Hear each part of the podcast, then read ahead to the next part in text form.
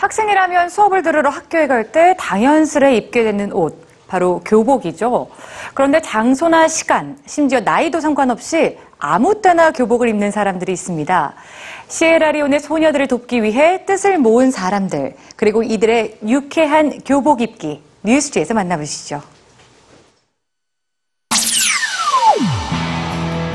서핑을 즐기는 사람들이 있습니다. 반면 이곳의 사람들은 내전으로 황폐화된 삶을 살고 있죠. 한 소녀가 등교를 합니다. 하지만 이곳의 소녀는 생계 유지도 바빠서 기본적인 교육조차 받지 못하고 있습니다.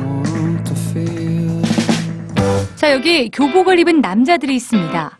또 교복을 입은 여학생들이 있습니다. 똑같은 교복.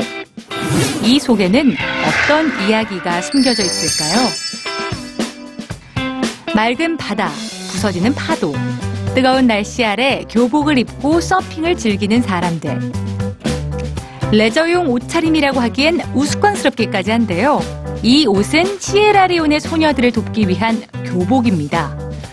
교복을 만든 건 호주의 자선단체 원거래 설립자 샨텔 덱스터. 그녀는 2008년 서아프리카 작은 나라 시에라리온을 여행한 후 그곳의 소녀들이 처한 환경에 큰 충격을 받았습니다. 10년 넘게 내전이 이어졌던 황폐화된 땅. 열악한 환경 탓에 학교를 다니는 소녀는 6명 중 고작 1명뿐이고 남은 아이 중 8분의 1은 질병으로 죽거나 그중 28%는 이른 나이에 결혼을 하고 있었죠. 무엇보다 10대 초반의 어린아이들이 성폭행의 위험에 늘 노출돼 있었습니다.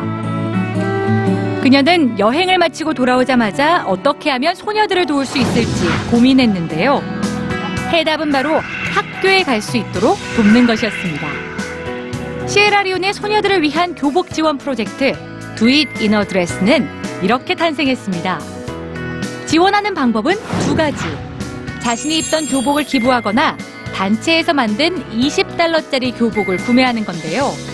그 수익금은 아이들이 학교를 갈 수 있는 장학금이 되고 있습니다. 소녀들을 위해 탄생한 이 교복은 원피스 형식으로 만들어졌지만 남녀노소 그 누구도 개의치 않고 있는데요. 기부에 참여한 사람들은 교복을 입고 최대한 많은 활동을 하고 있습니다. 편안하게 집에서 입기도 하고 또는 모임 유니폼으로 활용하기도 하며 심지어 입고서 농구나 달리기, 수영 등 다양한 운동을 하기도 하죠.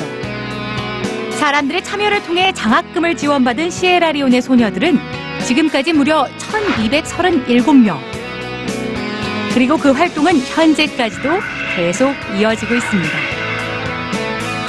한 사람의 착한 아이디어가 여러 사람들의 재미난 동참으로 이어져 시에라리온의 희망이라는 이름의 선물을 하고 있는 건데요. 스토리 속의 작은 history. 우스꽝스러운 이야기가 때론 아름다운 역사를 만듭니다.